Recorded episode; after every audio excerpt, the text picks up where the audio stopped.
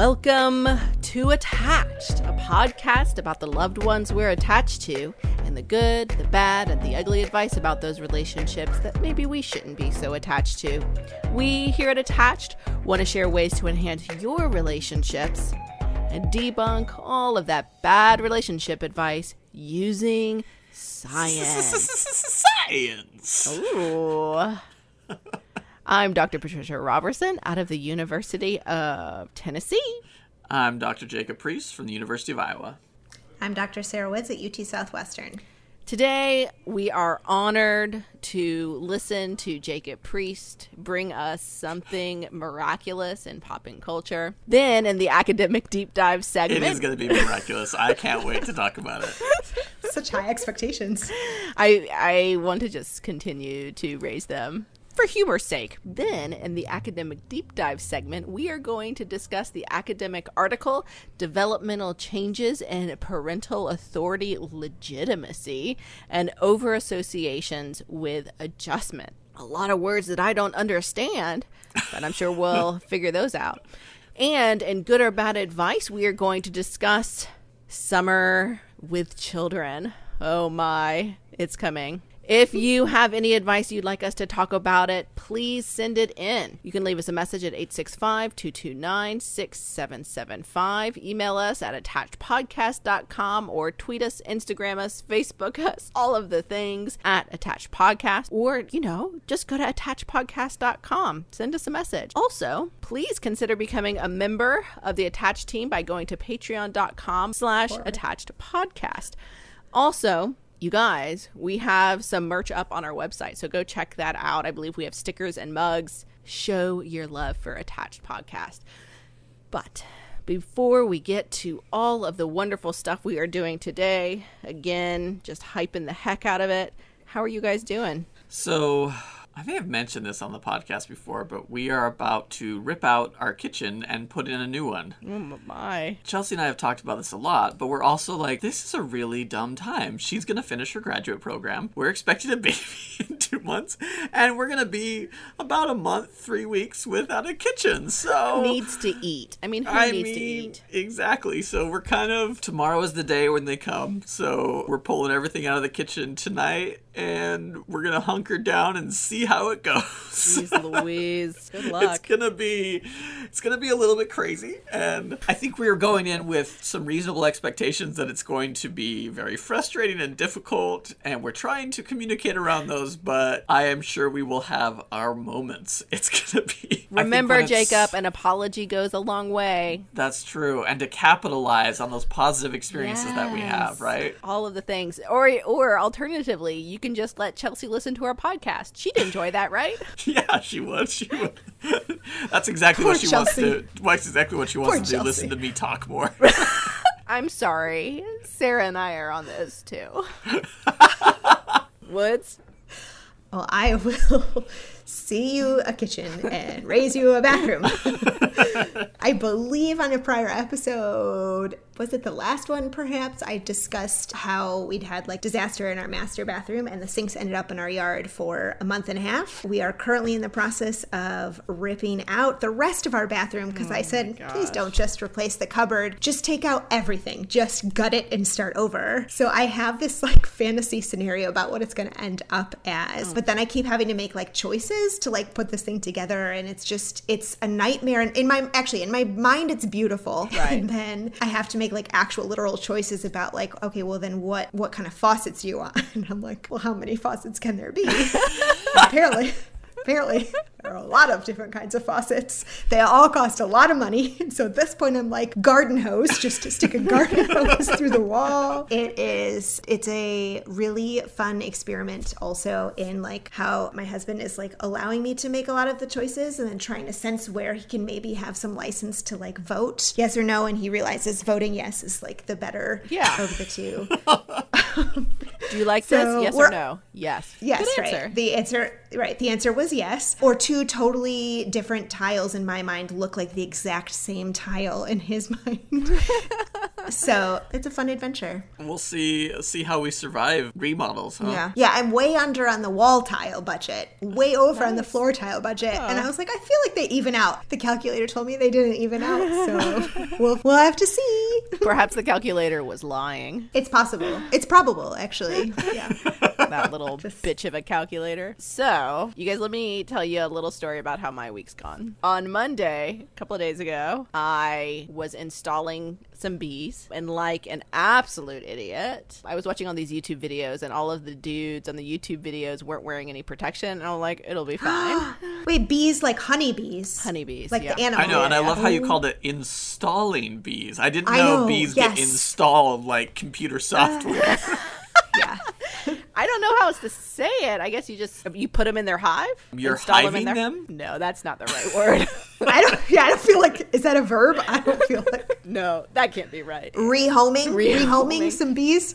Yeah, okay. You guys call it whatever you want. I'm gonna call it what all of the YouTube videos call it, which is installing bees. Anyway, so I'm like, mm, I'm installing them, and I'm like doing such a good job, and I'm gonna make them super happy. And then they start surprisingly when I shake them in, get really pissed. So Monday, that surprisingly was sarcastic, right? right right i only got like five stings which isn't really that bad i was i was fine but one of them stung me in the corner Oh! of my left eye Oh, ouch. Ah. Patricia. then this morning i woke up with pink eye in the other eye Oh my so gosh. i'm like barely can see but like have all these things i have to do today thankfully i'm feeling much better than i did this morning so that's that's good Wow. I It's think been a crazy week for my eyeballs. and I can't and I and I of course had to take out my contacts and my last pair of contacts, guess what I can't get? I can't get an eye doctor appointment because like uh, Oh. everybody's on lockdown. Oh. So I'm wearing glasses for the Oh. foreseeable future, which isn't the end of the world, but nevertheless. Oh my goodness. So what are the bees for? Why why are you installing them? They're for honey. just I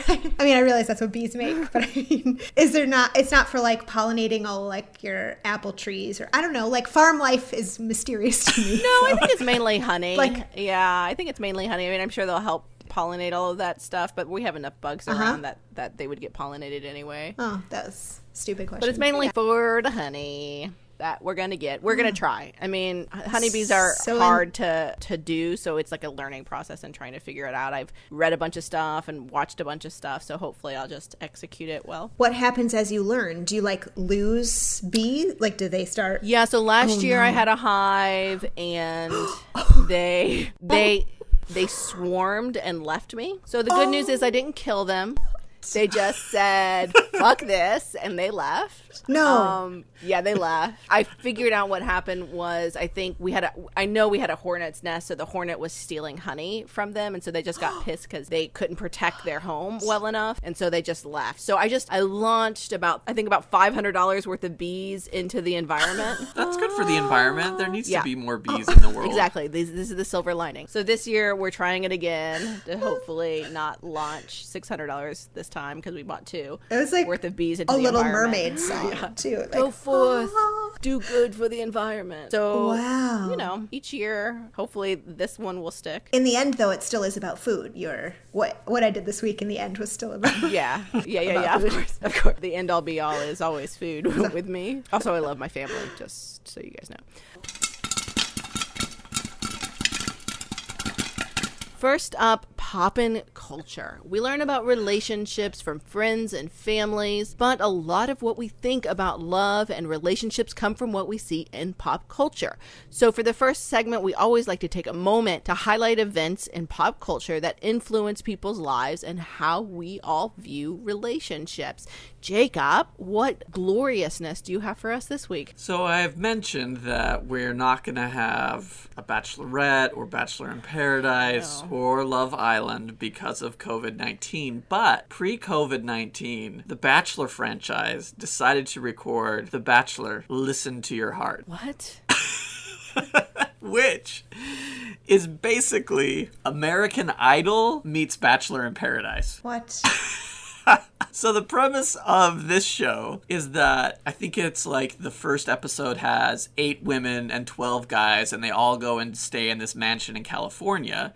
and they're there to find love and to become famous singers, right? So it's like combining. I'm two- pretty sure at this moment I hate reality television.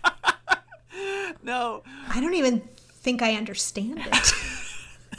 So I know it's a strong reaction. I'm sorry. I'm listening. Go Um, on. so what they do is instead of going on like dates like they would like to go out to dinner or something like that, they go to recording studios and they see if they have like chemistry by singing together. So I mean, I kind of. I mean, at least we get music out of it and not just like pure drama, right? it's it's as bad as it sounds, but I do want to th- I do think it illustrates an idea that I think is important. So, oftentimes when we are looking for a partner, we want to find somebody who has similar interests that we do. Sure. That we can do things together. And while I think that's important, I also think that there should be some uniqueness, some difference between partners. Oh, interesting. In other words, you know, like you don't want to have somebody. This is one of the things that kind of makes me feel all weird about watching Listen to Your Heart. Like you have people that they want to get Sarah. Yes. You should see Sarah's You should. That's an appropriate reaction. You should you know, feel weird. They are giving their heart and soul to music, right? They're all talking passionately oh, about how much they love their music and how much their music means to them. And they're trying to find somebody that shares the exact same passion. And I think that could be a breeding ground for potential conflict in that whose music is more important or do I make better music than you do? So I think that when you're looking for a partner more broadly, A, don't sign up for Bachelor Listen to Your Heart. Do Bachelor Or- in Paradise or, you know, Love Island. That's what you really want to do. I don't know if that is sanctioned by all members of Attached. For the record. But I don't know. It might be my favorite advice we've ever given. it's so realistic. But I do think that it's important to find a partner that has similar values, shares similar goals and aspirations, but it's also okay to have difference. Because I think when there is difference in a partnership, you have the ability to have conversations across difference that allows you to be potentially more vulnerable, more open, more authentic with your partner, and navigate harder situations, which in turn can deepen your commitment and your understanding of each other. So, though it might be tempting to, oh, if I can find somebody who loves to do what I do all the time and we'll be perfect together because we'll sing in harmony and everything will be wonderful, I think that's a false sense of security when you're basing a partnership on things you both like to do together because that could change. It might be that after you don't get that big record contract after being on Listen to Your Heart, you may give up music and pursue another passion. So And then what I happens? think, you know, oftentimes, oh, this person likes to do the same thing I like to do, so that means we might be a good match. Potentially, but also look for ways in which they are growing as an individual that's different from what you are or who you are or what you want. And then learn how to have conversations around and through those differences. Yeah, I think we were just talking about this a week or so ago that really, you know, what makes for a compatible relationship isn't all of those like similar activities or similar personality types. It's shared values, right? So values are a much broader and bigger concept. And then when it gets down to the minutia of the activities, you don't really have to share all of them as long as you share those underlying values. Yeah, I mean, I think it's important to like jump in and do things that maybe you don't love with your partner because it's Of important to them. But I also think it's okay to do things that your partner doesn't participate in, to have kind of your own stuff that you do because that keeps, you know, as Esther Perel would say, that distance can actually keep you connected in a strong emotional way. I love it. Uh, but can I tell you, The Bachelor Listen to Your Heart is the bottom of the barrel. Like we were we were watching it and we're just like, if it wasn't for COVID nineteen, we would never be watching this. But we're at that point. Is that, that, point. true? Is that true? maybe, maybe.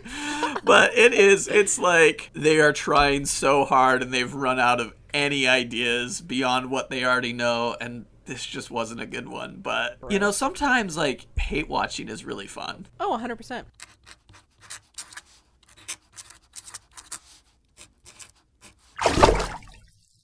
Now we're going to move to the academic deep dive segment and talk about an article titled Developmental Changes in Parental Authority, Legitimacy, and Over Associations, with adjustment differences in parent, firstborn, and secondborn perspectives. Recently published in the Journal of Developmental Psychology by Dr. Nicole Campione-Barr at the University of Missouri Columbia and her colleagues. Anna Lindell, and Sonia Giron. These authors explored families with multiple children and changes in parental authority legitimacy over time and across kids. So, you guys might be asking yourself, what is parental authority legitimacy? Uh, this is a great question because while we found this family research to be uh, very, very interesting, we also had not heard this term before. But like I said, we're very excited to learn new things. So, parental authority legitimacy is the perception that the parents have the appropriate knowledge and expertise to regulate a particular issue. Now, the authors point out that the prior research has found that the perception of parents having the type of expertise they need to be an authority in their child's life declines during adolescence. But that depends on the type of issue being parented. I can definitely directly relate to this because I remember that decline vividly in adolescence. Specifically, both parents and adolescents report decreases in their perceptions of their or their parents' authority legitimacy, especially for personal issues such as choice of friends or what to wear. And adolescents pretty consistently view their parents as having less authority than their parents themselves believe they have. And of course, that makes complete sense. The authors explain that this discrepancy likely reflects that parents think their children should defer to them as the primary authority figure in their home, whereas adolescents are thinking about what should be under their own control. Choices they should be able to make on their own as they get older and more mature. So, in other words, the more an adolescent thinks they have decision making control over how they do their hair or what they do on a Friday night, for example, the less likely they are to see their parents as having legitimate authority over that issue. The authors also explain that differences between adolescents and parents' perception of parents' authority legitimacy are likely the largest in early adolescence, where parent adolescent conflicts and negotiation is the greatest in regards to adolescents' autonomy. But these perceptions should come more into line as parents and their kids start to recognize these adolescents as becoming more autonomous adults. However, all of the research on parental authority legitimacy so far has been done with only one adolescent in the family, which suggests that siblings perceive their parents' authority the same. From my personal experience, that was not true. These authors rightfully recognize the importance of family systems. Yay! Yay! So few people do. And that parent child relationships may function differently for each child, especially older adolescents versus younger siblings. We obviously agree with the importance of considering this whole family approach. Very excited, and we haven't really talked about any of, of this kind of topic yet on the podcast. So, Sarah, can you tell us more about how these researchers studied parental authority legitimacy across siblings and what did they find? Yeah, so they did this really interesting and sounds like very novel, innovative data collection where they focused on collecting information instead of just from one child, from families with two or more kids and making sure to capture two siblings' perspectives. They also focused on adjustment. So they described that prior research, as you just talked about, Patricia, looks at how these discrepancies in what adolescents and parents believe to be parents' authority, legitimacy, these discrepancies in their agreement or disagreement, rather, in their authority, legitimacy over time mm-hmm. can relate to problematic adjustment for kids. So this depression, anxiety, and behavior oh. issues. So they focused on both of these things, whereas the latter, that adjustment piece, has been looked at in prior literature. It hasn't been looked at in quite as much detail and hasn't been looked at in families with more than one child. So they sampled 145 mostly white middle class families with two or more children and one parent at least who would participate. Of those 145 families, 139 were moms. So this study, like a lot of developmental research, suffers from a focus on mothers' reports of their relationships with their kids and their own parenting. They recruited these families from six different junior high and high schools. So around. you're saying, sorry, so you're saying basically no, no, yeah. it lacks from father perspective. It did, and I think that typically developmental research gives a few different reasons for that, but they included families that had at least one parent that was willing to participate. They did not need to be married, and they didn't exclude mm-hmm. based on gender, so they ended up with what they ended yeah. up with, and there are lots of different reasons for that, but so they focused on their firstborn child being either in eighth, 10th, or 12th grade at the first wave. So they would capture these different cohorts of kids where the older sibling was in early, middle, or late adolescence. And then the second child was no more than five years younger. The average age difference between the two was between two and a half and three years, which is a really complicated sample to get if you think about it. So it's a family of at least three people, and the oldest child has to to be these very specific grade levels, right. and their youngest child has to be no more than five years younger. Right. That's a really complicated sample to walk away with 145 triads. Right. So the first data collection they did was in a lab, and then all the follow up data was collected by online surveys. They did three time points, each about a year apart.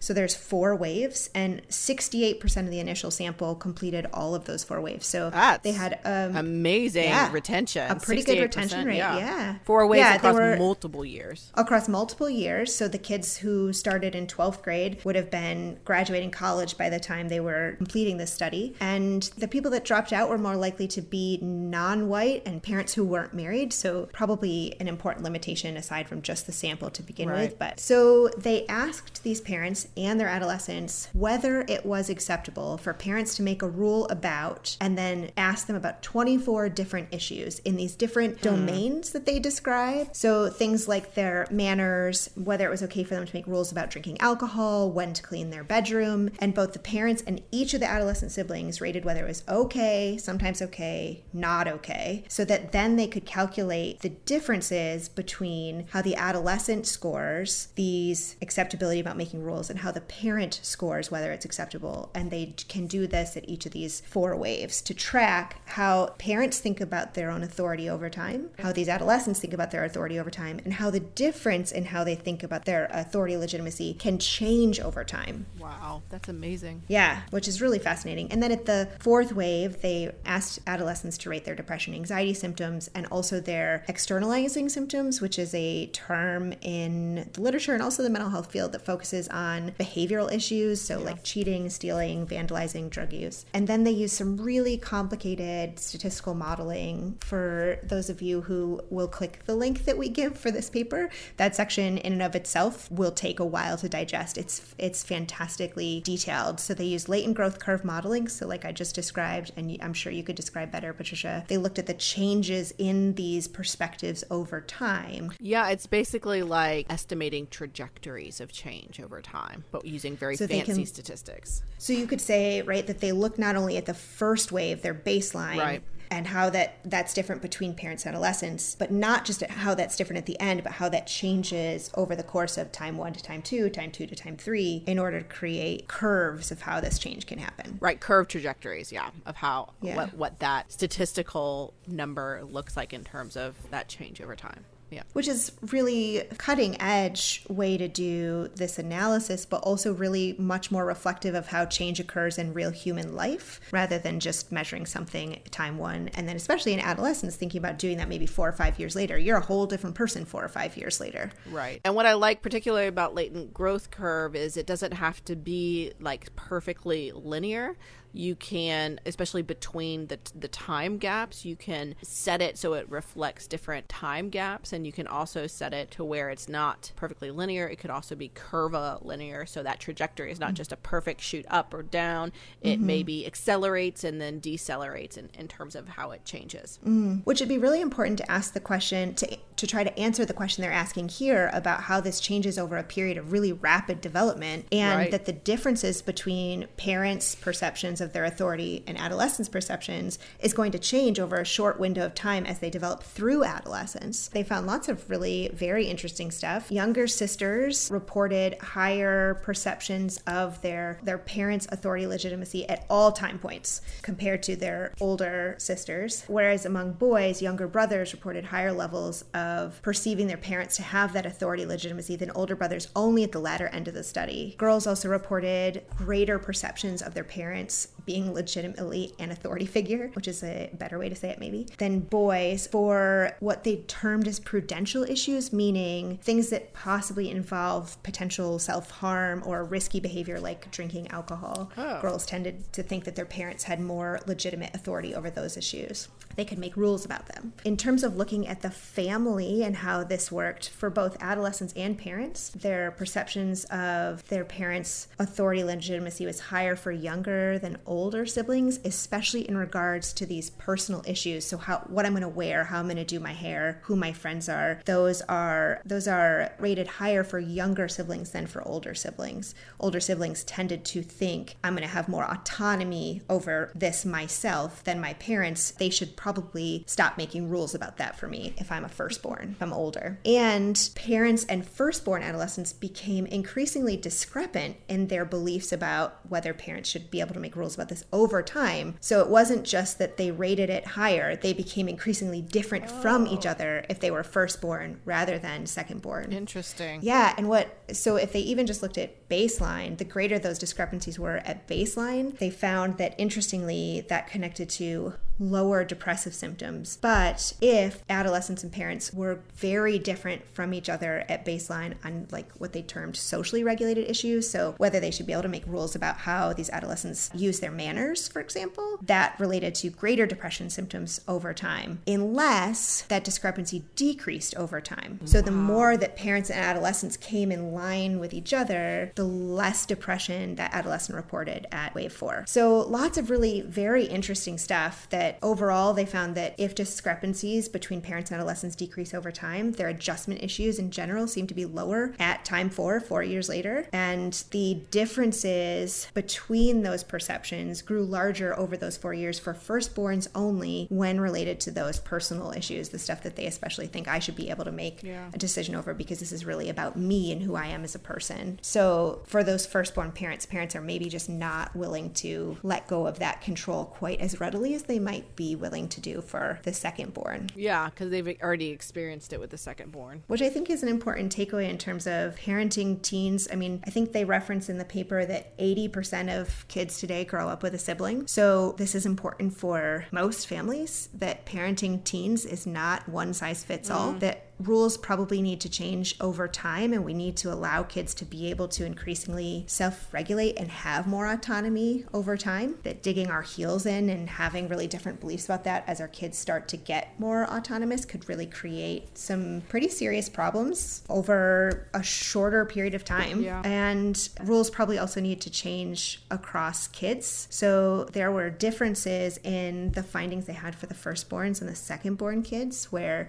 the decreases in discrepancies related to like manners. Whether my parents can rules about my manners was important for firstborns but it was the decreases in the differences about our beliefs whether my parents should set rules around those prudential issues the drinking alcohol and some of those riskier behaviors that was more important for secondborns. And what we know about kids born later in a family is that they tend to be a little bit more rebellious. They engage in a little bit more risky behavior. So it's going to be really important that rules potentially shift to recognize that change mm. across families. And also that it might be really important to be having open conversations and open communication with adolescents about what do I think as a parent I am supposed to or I have the authority to make some boundaries around and how do we shift those boundaries with time? What do you think you should have more autonomy or decision making control about? Because the more we talk about that, it's possible that the more our beliefs about our boundaries and our rules in this family can come into agreement. And if that's true and we're able to communicate about things and understand each other more, it's possible you could also shift some of these patterns and result in um, potentially fewer behavior problems over time for this really important age group of teenage kids. Right. One thing I also really like about this is it basically normalizes this discrepancy in parent legitimacy, mm-hmm. right? This is a kind of a normative developmental process that you're a teenager and you as a parent are going to have different opinions about what's who has the authority here and knowing it's developmentally appropriate also to work through that so you come to an agreement as mm-hmm. well. I really enjoyed this paper, Sarah. I didn't jump into the technical analyses as much. I want to revisit it because they just seem to put so much attention and so much effort to get the sample, and it was just really, really impressive. Really, this is the type of research we need, I think, especially when we're thinking about families and family systems. So, cheers to them for doing that. Yeah. I was Yeah. also thinking too, you know, a lot of I've been reading more about parenting because of the impending child that we have. It's going to be a uh, while. Impending. Impending. Ooh, sounds like a disease. You know, You, you're gonna. It's gonna be a while before it's a teenager, though. yeah, so- yeah, yeah, yeah. Okay. Oh, they don't come out like fully grown. Oh man. But like, you have to change their of- diapers for a real long time. you know, there's a lot of emphasis, I think, in parenting about consistency and boundaries and rules. right. And mm. I think that what I liked about this is it shows that consistency isn't about holding the same rules from a time the person is in eighth grade to a time they're a senior in high school. Consistency is about providing predictability in support, in emotion, and predictability in flexibility. In other words, if I come to my parents and there's a discrepancy, I can trust that we can work this out, have more of that flexibility in setting these rules and regulations, and that my parents will not, it's not just necessarily a top down system where I do think parents should have some legitimate authority over their mm-hmm. kids. As, you know, as, as kids develop, being able to, some of that legitimate authority comes from parents being able to be flexible, to being able to Yeah. say, oh, yeah, I don't need to worry about how my kid does their hair anymore. They're 17. They can deal with that. They can make that decision on their own. Hopefully before then. But, you know, I think that when we think about consistency, we shouldn't confuse that with rigidity. This idea that once I make a rule, that rule stays in place and it never changes. Right. Because that becomes where I think you could see some of these larger discrepancies coming that could result in internalizing and mm-hmm. externalizing problems. Yeah, I think that's a really smart way to break this down. I think what they showed is that over time, those differences in what they think about parents' authority decreases over time on the average. But when it doesn't decrease over the time, you probably do have some rigidity, inflexibility, and some failure to adapt to developmental norms. It is tip- it is very normal for kids as they become as they age to want more autonomy and to have open conversations and communication about that where you can have some shared responsibility and talk about what that autonomy can look like in a way to bring some agreement about here's what I see, here's here's what you see and here's where we can maybe make some compromise would be really really important. Especially cuz the outcomes they're talking about are not minor Yeah. Right. depression, anxiety, and these behavioral issues. That that's that's stuff that no parents would wish on their kids. And if you could possibly mitigate some of that through communicate your thoughts and thinking about what each of you should have some say over, seems pretty doable. Yeah, I like it. Woohoo! Boo! Woohoo! Yeah! Finally, time for good or bad advice, where we talk about pervasive relationship advice about friends, families, and romantic partners. We hear advice from parents, loved ones, and friends throughout our life, whether we're in adolescence or newlyweds or married forever. We see advice in movies and TV shows, and advice is spewed at us on social media, blogs, and articles all over the web but a lot of it just isn't actually good relationship advice. This is the part of the show when we use science to decide if this advice is good or bad. Good or bad? Good or bad? Good. Good or bad? Or bad. Oh, it's really good, Jacob. Thanks. If you have seen or heard some advice about relationships you'd like us to talk about, send it in. You can leave us a message at 865 229 6775. Email us at attachedpodcast at gmail.com or tweet us at attachedpodcast. Or you can go to our lovely website, attachedpodcast.com, and send us a message. While you're at it and you're in the, the mode of being on the World Wide Web, please share our podcast, rate it, leave a review. We would love it. This week, the advice is for preparing for summer vacation. As we inch closer and closer to summer vacation, I thought that this would be appropriate So, this article is from Messy Motherhood. It's called Enjoy Summer Break Without Losing Your Ever Loving Mind. There are five tips. Are you guys ready? Yeah. Okay, point one plan out adventures and downtime. It's summer, time for adventures and fun. Sit down with your family and plan out your cool summer adventures.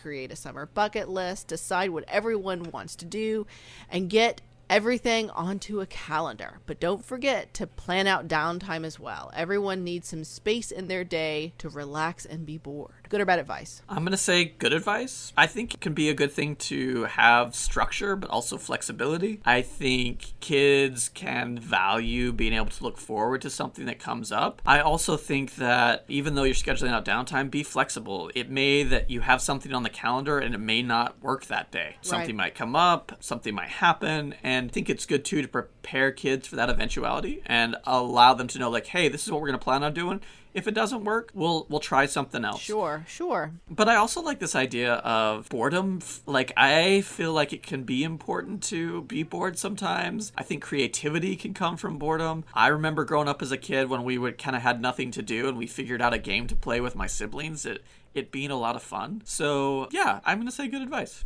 Okay, good advice. Woods. So I agree with Jacob. Um, What? I know what. I think. I mean, I'm not that obstinate. I Some may say that Jacob is the obstinate one. You can have it in a Some might second. say Let's- that. Let's not reframe this or negatively frame this. Whatever. That's right.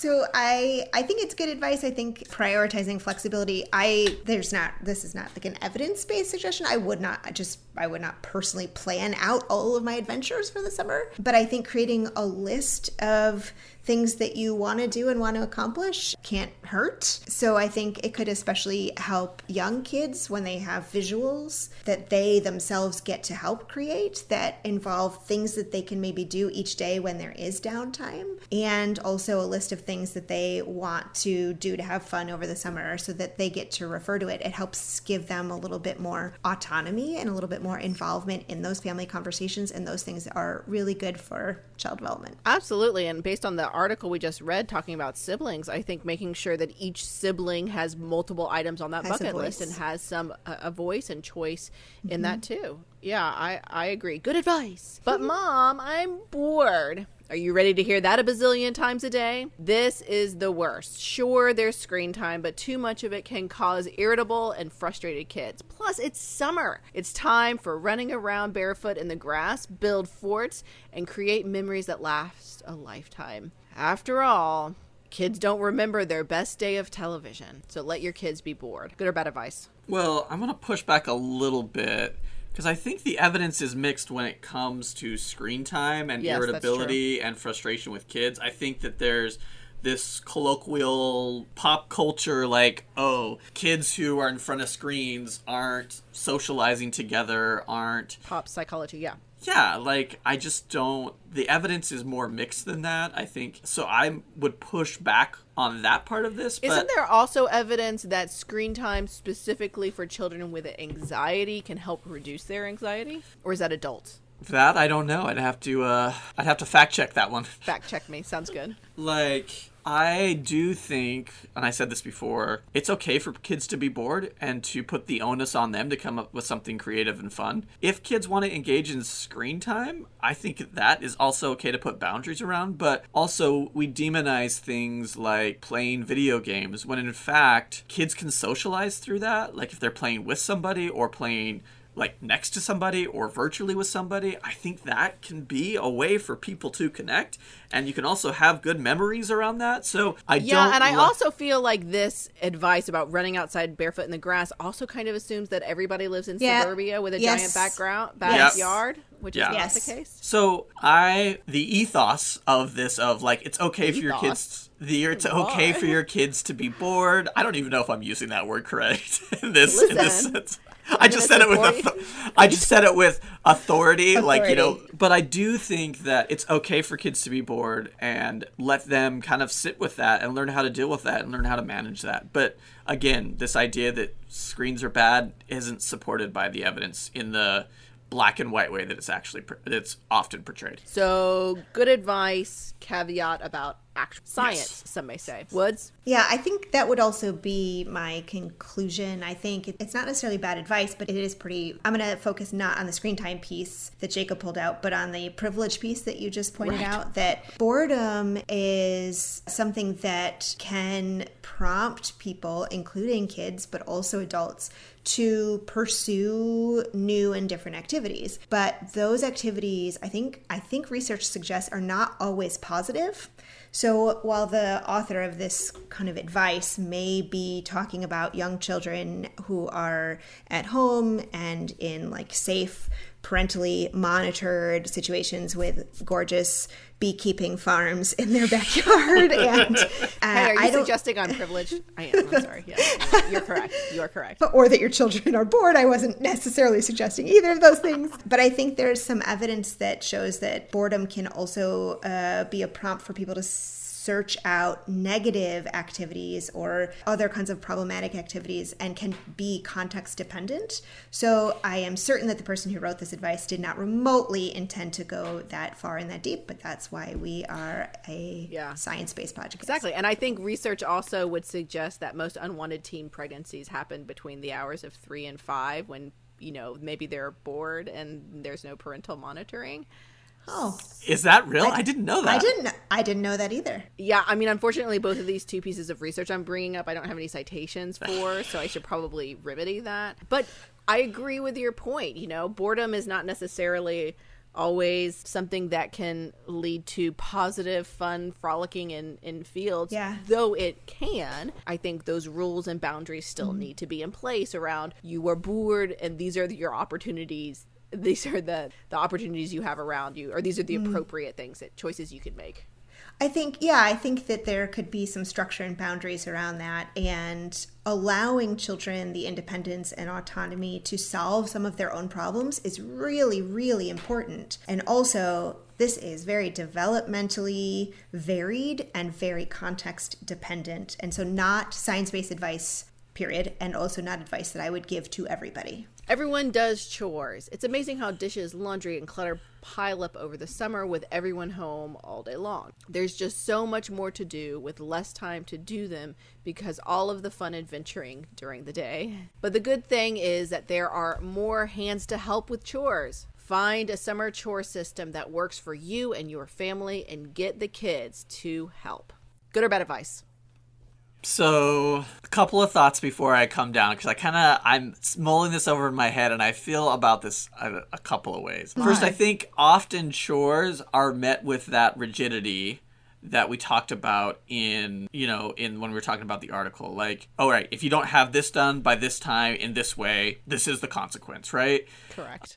And I often think that if I applied that to my work responsibilities, I would be meeting a lot of consequences, right? Because most Well- of us don't work on that type of. But you did, Jacob, because you had to submit tenure, and yes, you did have to get those papers in, and yes, you do have to get that R and R in. Yeah, and yes, well- you do have to get those grades in for your students. The but list goes they're on. but yeah, but those are also flexible in the time and way that I do them, right?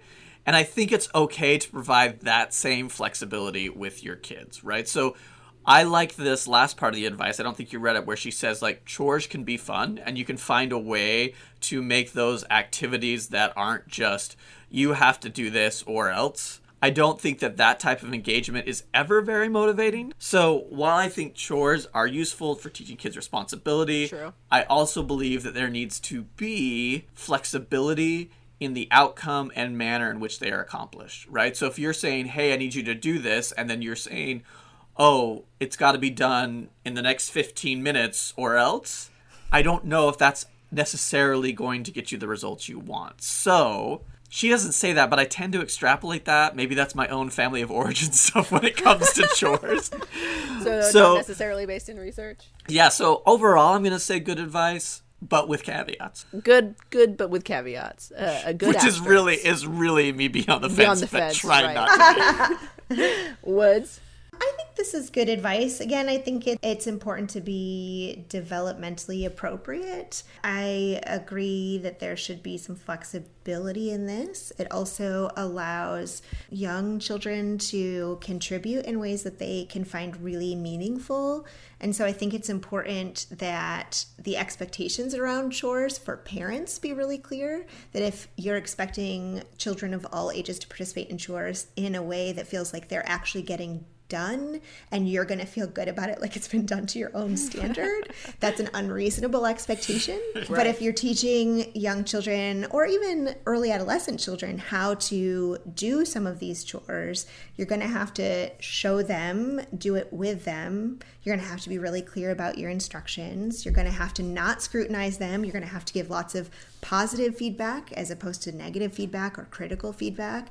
And that is more about, I think, engendering the role of being part of an engaged family as opposed to checking off chores to get them done in a way that at the end of the day, you're going to look around and think, like, oh, my house is as clean as if I had hired help for this. Um, I just, I don't think that that's, I would just have right. that caveat about that expectation. But I do think it can be a really helpful way for kids to participate, especially if those chores are not gender divided, like right. much of the housework labor yes. research would suggest that it is. Yeah, absolutely. And and I think having those expectation about the reason for the chores given to, to your children. You know, the, the chores are given not necessarily to keep the children occupied, or though I guess it, it could be, but you know, chores have a reason. You know, you clean up your toys because you just made a giant mess, right? So you clean up your room after your toys right. because that's your responsibility, right? And, and explaining why we do things and understanding the point of chores, and you set the table because that's your responsibility for the family getting ready for dinner and everybody has a part to play in this right. family system yes. for yes. for food, right? Not just yes. like you do this because I said so. Though I mean occasionally that is um, something you have to say. So don't beat yourself up if that's just what you are saying, but throughout your time parenting, take some time to explain it every once in a while when you well, have time. Yeah, I think that's what you said it better than what I was trying to say. I think it there's there's research evidence that suggests involving especially young right. kids in chores can build that pro-social behavior and that contributing to right. others and this sense of being part of something bigger than myself as well as feeling competent and developing that sense of self-efficacy, which is really important for kids. Absolutely. So, good advice. Use the all powerful play date. Get together with friends and plan play dates. Drop off your kids at friends' houses. Yes and in exchange, she can drop off her kids, but also his kids, off with you another afternoon. This way, you'll get some free time in your run kid free errands. When the kids are with you, they will be more than likely to entertain each other, so you can get some of the work done that has been piling up around the house. It is a win win. Play dates, good or bad advice? I'm going to say good advice. I don't know if there's any research that looks specifically at yeah. play dates, but we do know that there's lots of research around friendship friendship and the importance of friendship across right. the lifespan. So, yeah, and if it's also can be a structured so you can as an adult have some kid-free time and this is a possibility among your social support network, I think it's a great idea. So good advice. Yep, good advice. I agree. Also, good advice, even though I think for me personally, it's not my favorite. I tend to be more introverted. Play dates involve also some parent socialization. That's not always my preferred. I think it, it is a really kind of typical way that kids connect and com- interact socially that can be really important out of school. I think there's also opportunities to build in some social skills and social norms, parent parenting in these playdates that they can be totally hands off and also that it gives you the opportunity to have that social behavior occurring in front of you that you can't have when your kid goes to school in a way that as a parent or a family member you can help to kind of model or moderate some of those social interactions. Absolutely. Good advice. The one caveat to this is that it talks about, you know, you have free time to do work around the house that maybe you didn't have time to do. Also, you can go get your nails done. You can just sit and watch TV. You can sit and stare at the walls. You don't have to be productive during this time, in my humble opinion. Agreed. Okay, last but not least, prepare for meltdowns because there will be meltdowns. Summer is fun. It means full days spent outside in the sun, playing, running, and melting in the heat. But fun filled days often end in either a child melting down or a parent losing their cool, or usually both. Long d- days mean you and your child end up physically and emotionally drained. Jesus, what's happening on these days? So it's not uncommon for parents to end up yelling and for kids to end up crying. Jacob, good or bad advice? So I think it's good advice to expect for meltdowns. I'm a 38 year old dude and I still have meltdowns, so I think Can it's verify. okay. Is it because you didn't get your popsicle? Yes, exactly. So I think it's okay to have meltdowns and to expect and prepare for them. I don't Right. think that that is bad advice at all. I do think it is important to think about how you respond to the meltdown and what it means and if it is something that is happening frequently and maybe to a large extent what that could mean too for Right. what things may need to be shifted or what's going on in your family system or for your kid or for whatever. So it can also be a sign of like, hey, maybe things aren't going well. But a lot of the time, a meltdown is just a meltdown. It's just a meltdown. So I'm going to say good advice. Expect to have meltdowns. Most of the time, they're not bad. If they're concerning, if a meltdown is getting concerning, maybe it's something to look at. But most of the time, a meltdown is a meltdown. So good advice. Woods. Good advice. I'm going to say bad advice. I mean, I think it's totally fine to emotionally prepare yourself for your kid might struggle because there's less structure. Maybe, I'm not sure why this piece of advice would need to be read in order for you to know that that might be true or might be coming. But I, when you reacted, Patricia, in the reading it of like, God, what's happening during these families? Why are they so drained at the end of the day? That's my reaction. If you are pursuing days and activities with your family where you are having to prepare for the meltdown at the end, let me just advise you to rearrange the plans for your day Right. so that your kids don't get so overstimulated and you get so exhausted that all of you are sobbing before bedtime. That didn't need to happen. You could pull back a little bit, structure your day to be more appropriate for developmental norms. And also, I just want to say that meltdown is a term that's used a lot in autism spectrum disorders. And so those parents have to work really, really hard to think about how their child is exposed to all of these sensory changes and all the changes in schedules and changes in their rituals and routines. And meltdowns are experienced for some of those parents is really distressing and for some of those kids too is really distressing. And so i think just deciding ahead of time like oh my kid's just going to melt down at the end of this is a luxury that those families don't necessarily have. So although again i realize this author did not intend to go this far or this deep this reads a little bit privileged for me in terms of this doesn't recognize the variety of families and the kids that they parent. And it's something that i think we haven't heard a lot about in this lockdown period and now summer will shift that. These kids that have additional educational needs in terms of speech therapy and occupational therapy and physical therapy have lost out entirely. So i think it's just not necessarily a luxury that all families have to just decide well this is coming let's just go to parade number seven for the week or well probably not because summer parades are probably done but um, i mean i just i just think it, it's helpful to also acknowledge that this is something that hopefully could be mitigated for some families and for other families they don't necessarily have the option uh, or and or always have to be on to work to mitigate this So bad advice and a Yeah. good advice. Yeah. I I think that Oh, is Patricia going to be on the fence? Patricia's going to be on the fence. No. well, and I mean, I think Jacob kind of alluded to it too. Like, if you're just trying to pack so much into one day, manage those expectations. That plan that you made for the summer way, way back, where we said it was good advice in the beginning, let's change that around a little bit. Let's have a little bit more downtime. Plan for downtime. Maybe you need to plan for a little bit more downtime. So, you know, good and bad advice. She ends this blog by saying summer should be amazing, which just blows out all expectations. that just made me anxious just thinking that summer has to be amazing. Like, also, you could just survive it, and that's perfectly acceptable too.